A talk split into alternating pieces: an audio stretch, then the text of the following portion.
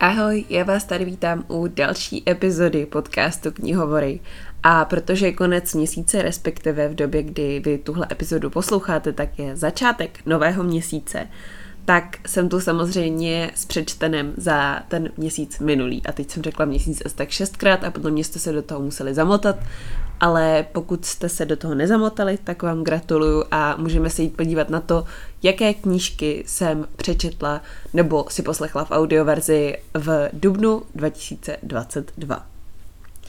Celkem jsem si uh, přečetla a poslechla dohromady 11 knih, z toho 6 bylo uh, buď ve čtečce nebo na papíře a pět bylo v audiu. Musím říct, že tohle byl hodně měsíc skriptu, hodně jsem poslouchala a obávám se, že tomu tak bude i v dalších měsících, protože mě prostě audioknížky baví a vzhledem k tomu, že ne úplně vždycky si na to čtení papírové knížky udělám čas, tak docela Často pak při různých procházkách a tak podobně uh, poslouchám audioverzi a tím si vlastně spoustu knížek načtu, i když vlastně na čtení v uvozovkách nemám čas. Ale uh, pojďme se už podívat na ty konkrétní knížky. Vezmu to klasicky chronologicky od první přečtené knížky až do poslední a jdeme na to?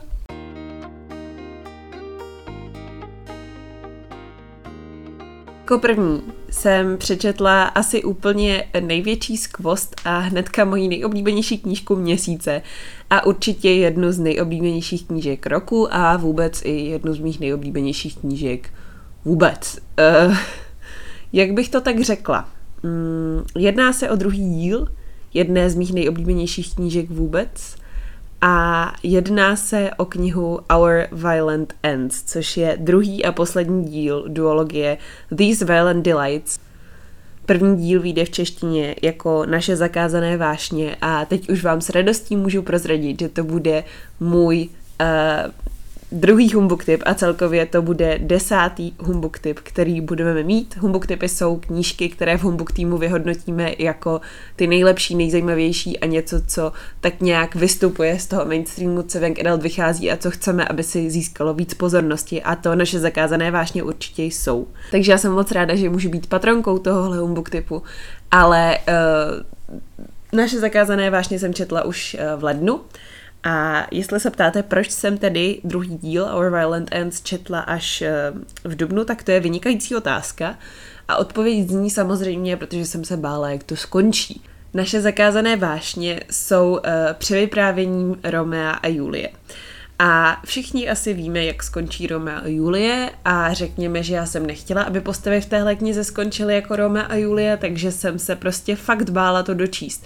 Navíc jsem se během prvního dílu stihla zamilovat do úplně všech postav, které tam jsou. Nechtěla jsem, aby nikdo umřel, aby se nikomu nic stalo, což samozřejmě nedává smysl, protože ta kniha je o genzích, o válce mezi gengy, o revoluci, o Šanghaji ve 20. letech a tak dále, takže logicky tam budou umírat lidi, ale Marky prostě si odmítala připustit, že jí to stresuje, takže Marky radši prokrastinovala čtení druhého dílu.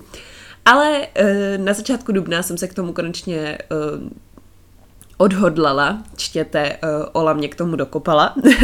a samozřejmě, že jsem téhle knížce dala pět hvězdiček z pěti a e, na Goodreads jsem si napsala pět hvězdiček z pěti a jedno zlomený srdce k tomu. A to je tak jako všechno, co bych k tomu bez spoilerů zvládla říct. Upřímně, Our Violent Ends jsou úplně fantastický finále. Já jsem strašně ráda, že se autorce povedlo dostat tomu prvnímu dílu. A už teď se moc těším na Foul Lady Fortune, což je autorčina další knížka, která je o jedné z vedlejších postav právě v téhle duologii, která se jmenuje Rosalind a která je špionka. A je to úplně skvělý a že téhle autorce hnedka vyjde další knížka, protože upřímně um, samozřejmě, že si ji přečtu hned, jak vyjde a samozřejmě, že z ní budu určitě nadšená, protože styl, jakým Chloe Gong píše, je prostě úplně fantastický a já jsem strašně ráda, že jsem si tuhle knížku tak nějak jako pošetřila, i když samozřejmě jsem z ní naprosto psychicky zničená a ano, umřely tam postavy, jako co jsem čekala. Um, a přečtěte si tuhle duologii, prostě víc tomu asi netřeba říkat, miluji naprosto úplně ve všem a určitě tady o ní ještě uslyšíte, takže teď dám prostor dalším knížkám. Jako druhou knížku, kterou tady mám, eh, jsem přečetla, respektive jsem si poslechla Vanishing Girls od Lauren Oliver. A to je naopak za mě nejhorší knížka měsíce, takže si všechny ty nej odbudeme hnedka na začátku a zbytek už bude jenom takový průměr. Ne, to si dělám legraci. Mám tam spoustu super knížek, ještě nevypínejte. Každopádně mm, Vanishing Girls, česky zmizelé dívky, byl můj velký rest. Já jsem si tu knížku pořídila někdy v roce 2015, když u nás vyšla a uh, říkala jsem si, že si ji přečtu, ale nějak jsem se k ní furt nemohla dostat, tak jsem si ji chtěla poslechnout na Scriptu. A upřímně tohle nezachránila prostě ani ta audioknížka, protože mě tenhle příběh vůbec nebavil. Má to být young adult thriller, Chápu, že pro spoustu lidí ta thrillerová zápletka asi funguje jako to, co je žene dopředu, co chtějí zjistit, co se tam stalo, proč se to stalo, proč se ta hrdinka chová tak, jak se chová a tak dále, protože ta knížka je o dvou sestrách, o dvojčatech, ale mě prostě ty postavy vůbec nebavily, hrozně se mi pletly, přišly mi napsané úplně stejně obě ty dvě sestry, což bylo trošku problematický a uh, zároveň mě prostě vůbec nezajímalo, kam to směřuje. Mně bylo úplně jedno, uh, o čem je ta zápletka, mě bylo úplně jedno, uh, co se tam vlastně stalo, takže když to vyústění pak přišlo, tak uh, už mě to vlastně ani nezaujalo. Takže pokud vás baví Adult thrillery, tak můžete Zmizelé dívky samozřejmě zkusit. Já si myslím, že to je hodně subjektivní dojem, který z knížky mám, ale prostě nemůžu vám tuhle knížku úplně doporučit. Mě fakt nebavila, nepřišlo mi na ní nic extra zajímavého a přijde mi, že Young Adult thrillery najdete i lepší. Třeba bych vám mohla doporučit eh, na tohle konto všechny holky, kterými jsem byla, která teďka nedávno vyšla ve fragmentu a to je za mě úplně skvělý thriller o holce, jejíž máma vlastně oklamává muže. Což mi přijde úplně prostě skvělý a říkám, líbilo se mi to mnohem víc, než určitě zmizelé dívky. Ty ode mě nakonec dostaly dvě hvězdičky z pěti a už se k téhle knižce určitě vracet nebudu. Pak tady mám další ošemetnou um, literární záležitost. A to je Nebe po bouři, což je poslední, čtvrtý a poslední díl uh, série Jiskra v popelu od Sabi Tahir. Tohle je asi jedna z mých nejočekávanějších knížek za letošní rok. A já jsem si strašně, ale strašně moc přála, aby se mi to líbilo, protože série Jiskra v popelu je fantastická. Je to fantazy. je to fantazy, které je založené na pouštní mytologii, na džinech a tak podobně. Je to fantazy, kde sledujeme ne dvě, ale tři hlavní postavy. A uh, ty postavy se v průběhu té série úplně neuvěřitelně vyvíjí. Eh, líbí se mi, že tady jde opravdu o všechno, že eh, začínáme tím, že sledujeme nějakou eh, akademii vlastně vládnoucího národa, který si podrobil ten druhý národ, který je jim teďka otroky, ale vidíme to rovnou od začátku z dvou, vlastně třech různých perspektiv a prostě tahle série neuvěřitelně rostla a neuvěřitelně se vyvíjela za tu dobu, co, co byla napsaná. Ale um, já jsem si prostě hrozně přála, aby mě ten poslední díl nesklamal. Ale mám pocit, že si prostě Sabatahir ukousla moc velké sousto a pak to velké finále, které vymyslela, vyznělo tak nějak obyčejně. Já neříkám, že ta knížka je špatná, to určitě nechci říct, ale uh, prostě nebyla tak dobrá ze mě jako ty předchozí, protože uh, zkrátka a dobře nedosáhla těch kvalit, té dokonalosti těch předchozích dílů. Mně se strašně líbil, asi úplně nejvíce mi líbil druhý díl ze celé té tetralogie, ale i třetí díl byl super a vlastně i první díl samozřejmě mám ráda, protože to je takový sice rozjezdový, ale hodně čtivý, hodně akční díl. A ten čtvrtý díl je prostě hodně zdlouhavý, jak se tam toho musí uzavřít hodně, tak, tak se to hodně prostě mele a je tam hodně bitev a já na tyhle věci moc nejsem a zkrátka a dobře uh, nebyla jsem z toho úplně uspokojená. Tak, ne, nedosáhlo to mých očekávání a je mi to líto, ale je to tak, takže samozřejmě, že vám tady nebudu lhát a řeknu vám to na rovinu. Ale zase musím říct, že věci se uzavřely. Určitě ne tak, jak já bych si představovala, ale věci se uzavřely, takže autorka tam nenechávala otevřený konce a takové věci, co nemáme všichni rádi, takže toho se bát určitě nemusíte a určitě stojí za to tu sérii dočíst, protože já jsem ráda, že vím, jak to skončilo a jak to dopadlo, ale prostě to nebylo jenom podle mých představ. Eh, knížce Nebe po bouři jsem nakonec dala tři a půl hvězdičky z pěti. Potom přišel čas na audioknižní rereading knížky, kterou jsem četla už taky před pěkných pár let.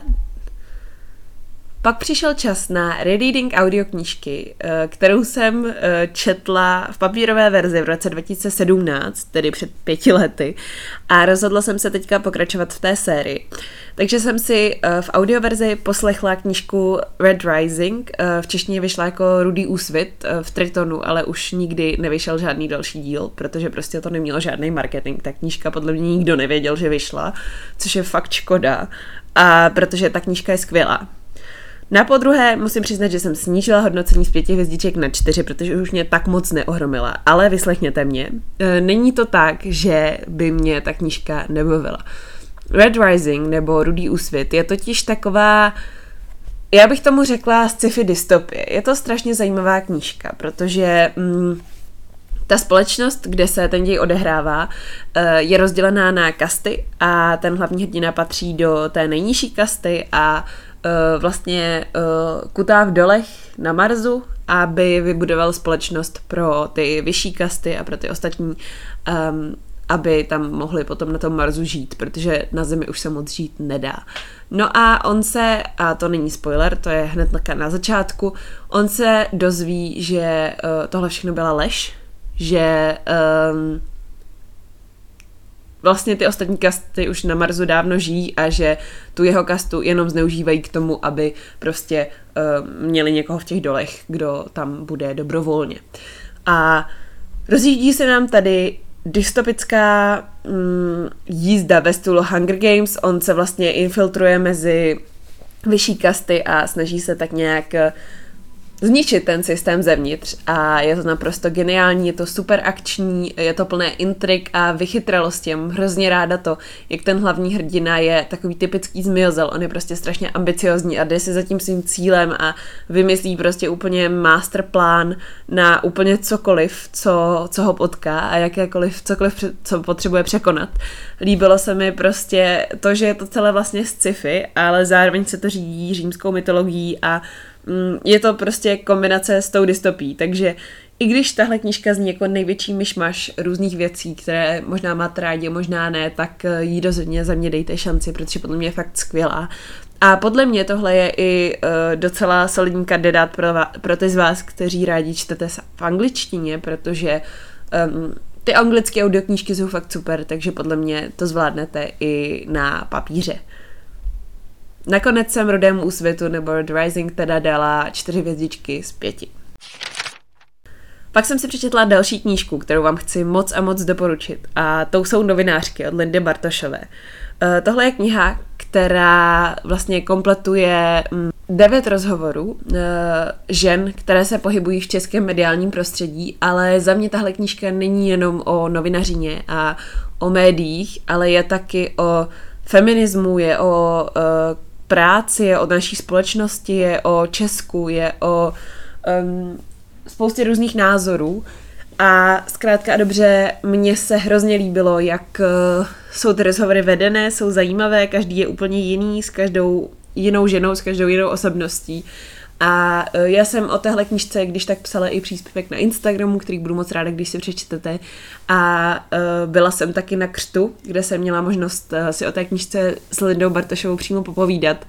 A ptala jsem se jí, proč uh, vlastně tu knížku propaguje jako knížku pro mladé novinářky, protože já si myslím, že to je knížka pro kohokoliv, kdo se hledá, kdo hledá svoje místo ve společnosti, kdo uh, tak nějak úplně neví, možná třeba trošku tápe v tom, kam patří tak uh, ona mi říkala, že, že si jenom dělá špatný marketing, že vlastně ví, že je to pro všechny, že to není jenom pro novinářky a není to ani jenom pro ženy, ale um, že to prostě neumí asi předat, tak vám to tady předávám, protože Linda Bartešova říkala, že to úplně předat neumí, tak vám to říkám teď, že i když nechcete být novinářkami, což já úplně na to neaspiruju, tak uh, i tak pro vás tahle knížka může být zajímavá a pro mě rozhodně byla.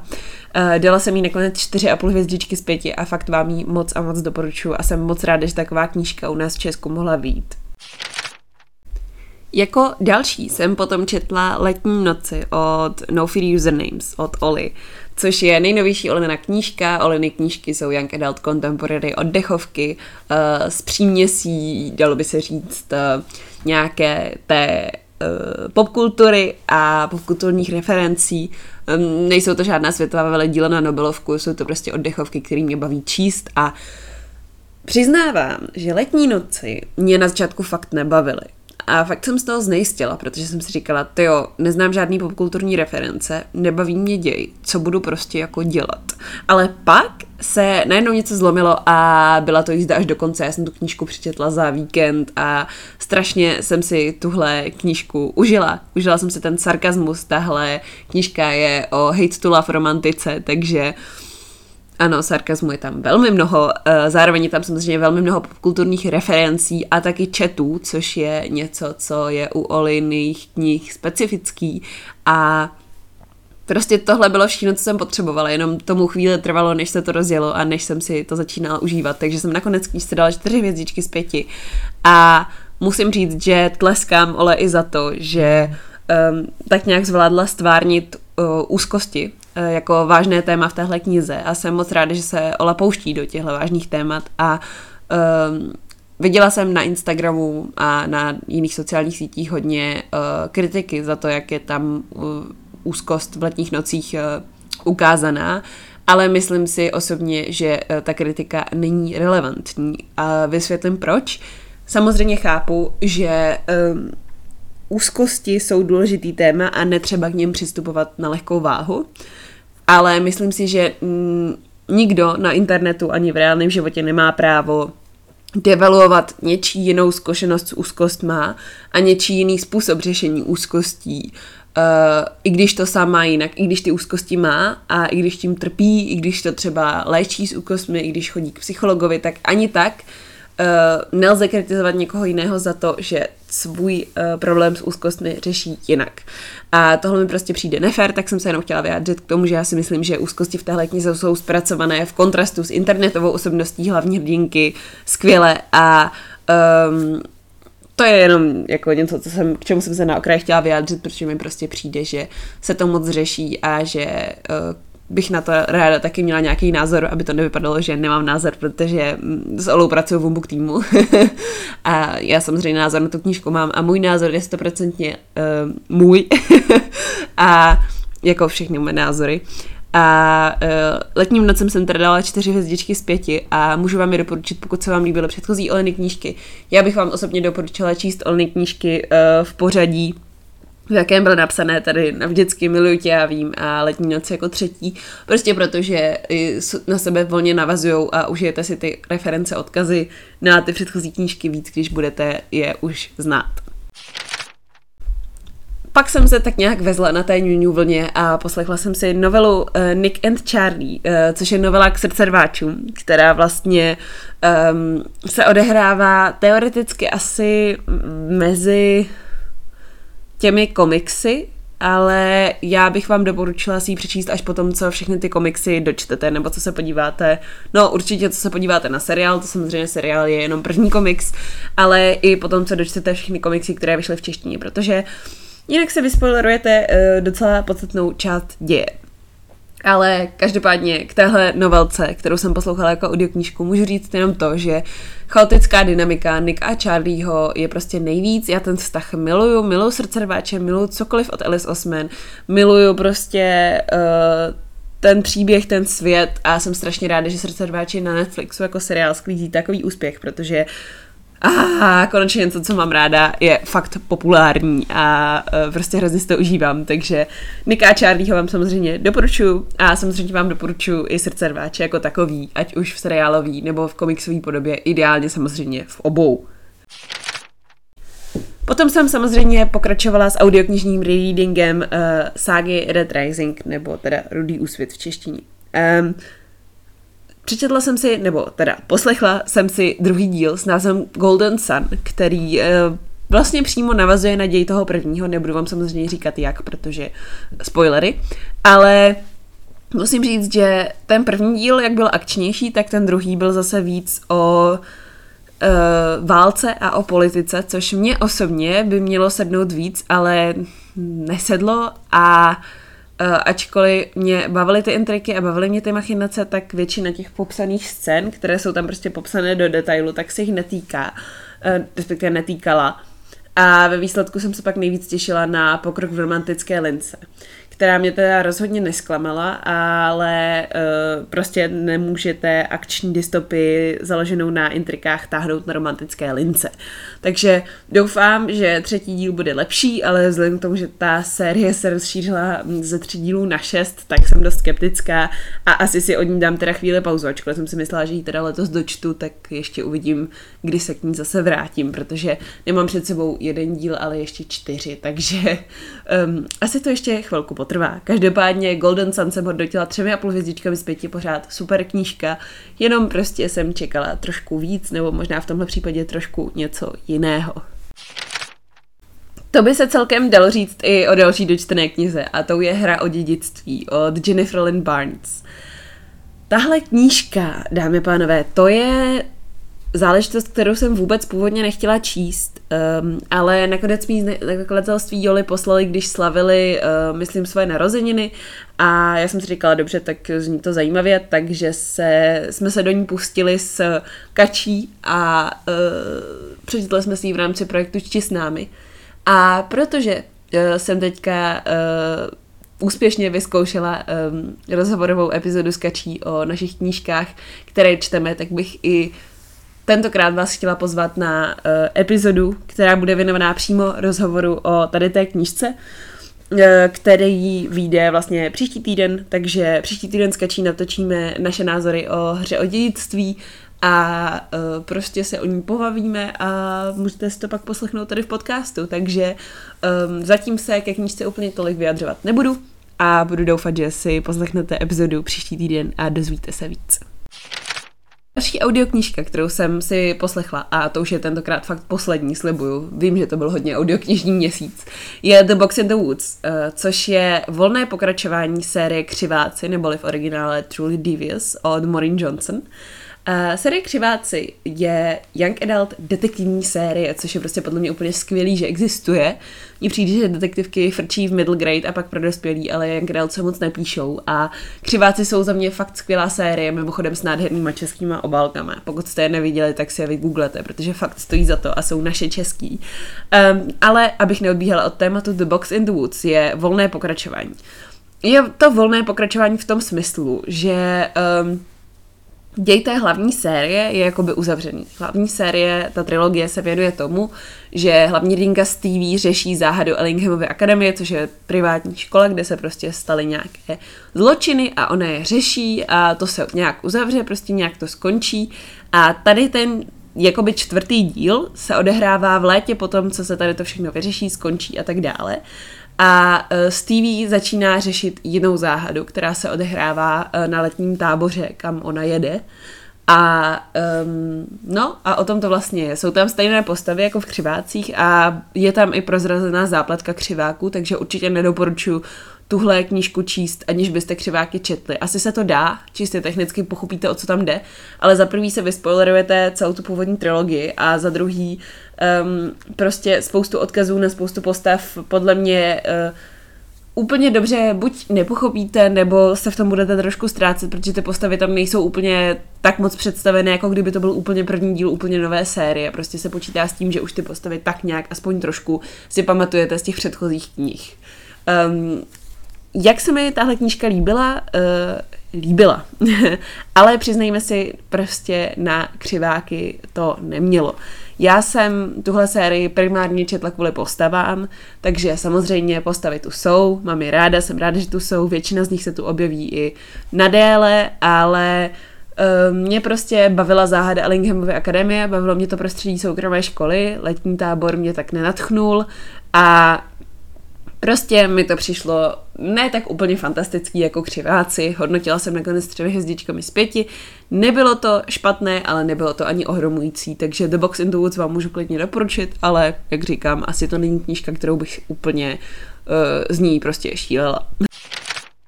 No a poslední knížka, kterou se mi povedlo v Dubnu přečíst, tak to je middle grade knížka o uh, živelných jednorožcích. Ano, čtete správně, Eh, respektive slyšíte správně.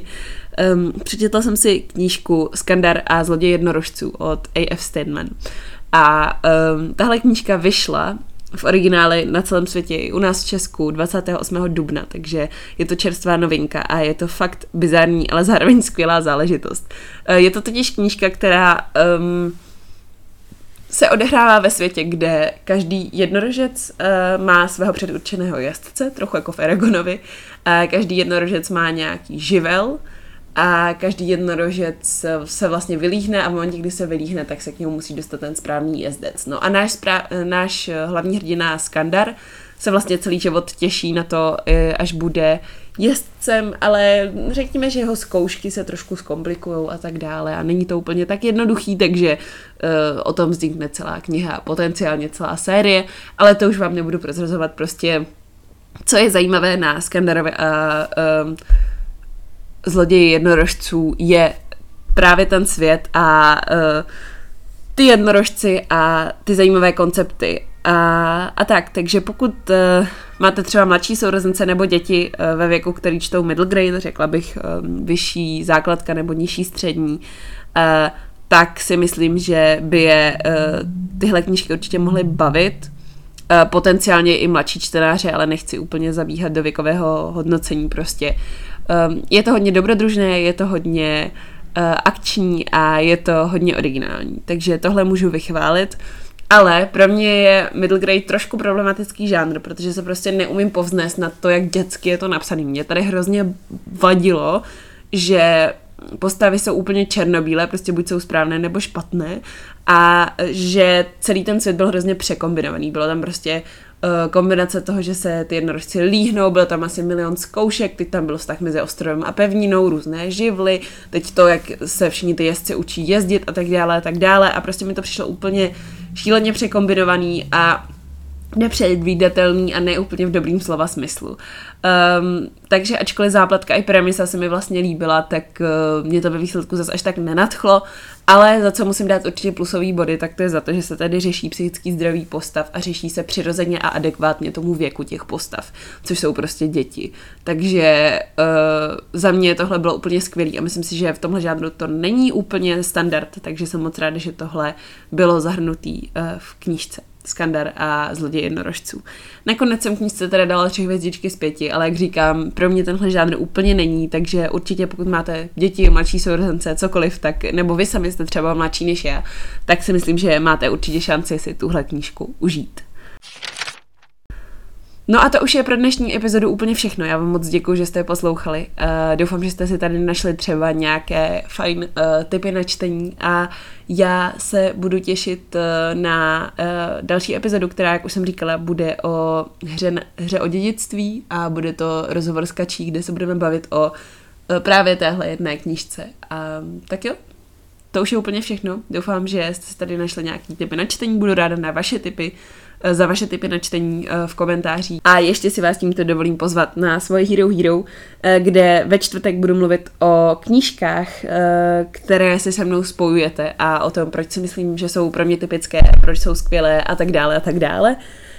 Um, na Hero Hero za 3 eura měsíčně můžete mít přístup ke všem bonusovým epizodám, které vychází jednou týdně, už je jich tam určitě uh, přes 10, přes 15, uh, nepamatuju si přesný číslo teďka, ale každý týden vychází nová, máte tam možnost se mnou přímo uh, ovlivňovat témata epizod, hosty a tak podobně, takže budu moc ráda, když mě tam podpoříte a podpoříte moji tvorbu podcastu i finančně, protože je to prostě časově a technicky náročná záležitost, ale mě to strašně baví, takže jsem ráda, že můžu podcasty dělat i pro vás zadarmo a i pro moje podporovatele na Hero Hero za ten finanční příspěvek. Tak vám moc děkuju, mějte se krásně, uh, skládejte básně, uh, čtěte a uslyšíme se buď na Hero Hero, a nebo zase příští úterý. Ahoj!